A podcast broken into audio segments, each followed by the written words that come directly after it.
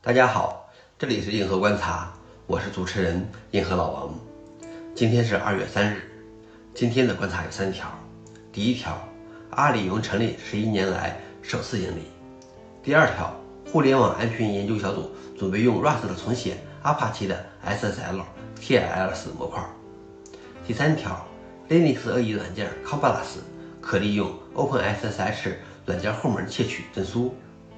下面是第一条，阿里云成立十一年来首次盈利。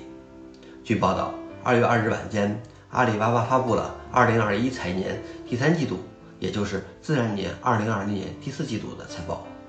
云计算业务收入同比增长百分之五十，至人民币一百六十一点一五亿元。调整后，七税折旧摊销前利润为两千四百万人民币，这是阿里云首次实现了盈利。而二零一九年同期亏损三百五六亿人民币。作为国内最早投入的云服务商，阿里云曾连续多年在阿里内部拿到低绩效，但在阿里的大力支持下，阿里云成为国内乃至亚洲市场份额第一的云服务商，终于在十一年之后守得云开日出，实现了盈亏平衡。阿里云加油！第二条是互联网安全研究小组准备用 Rust 重写阿帕奇的。SSL TLS 模块，作为 S Encrypt 加密倡议的发起者之一，互联网安全研究小组刚刚宣布，他们将使用 Rustless 库取代 OpenSSL，为 HTTPD 重写一个新的 TLS 模块，并希望在将来可以取代阿帕奇 HTTPD 默认使用的 Mod SSL。经历了十年的发展，Rust 的编程语言已经变得相当成熟。默认情况下，仅允许编译内存安全性的应用程序。这一宣布得到了阿帕奇 HTTPD 联合创始人的支持。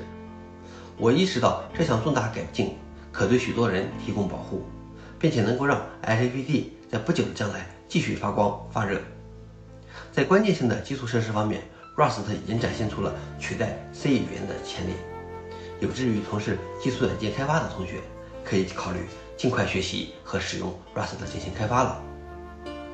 最后一段是 Linux 恶意软件 c o m b a l a s 可利用 OpenSSH 软件后门窃取证书。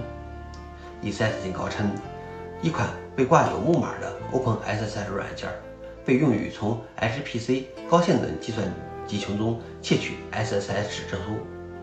它渗透了一些主要目标，包括美国政府。欧洲大学以及亚洲某些大型 ISP 的系统，受害者主要集中在大型系统和超级计算机领域。除了 Linux、FreeBSD 和 Solaris，安全专家还发现能够在 AIX 甚至 Windows 平台上运行的恶意软件变种的蛛丝马迹。无论是否是因为这个恶意软件，都建议为 SSH 服务器连接同时启用双因素身份认证。好了，以上就是今天的硬核观察，谢谢大家，我们明天见。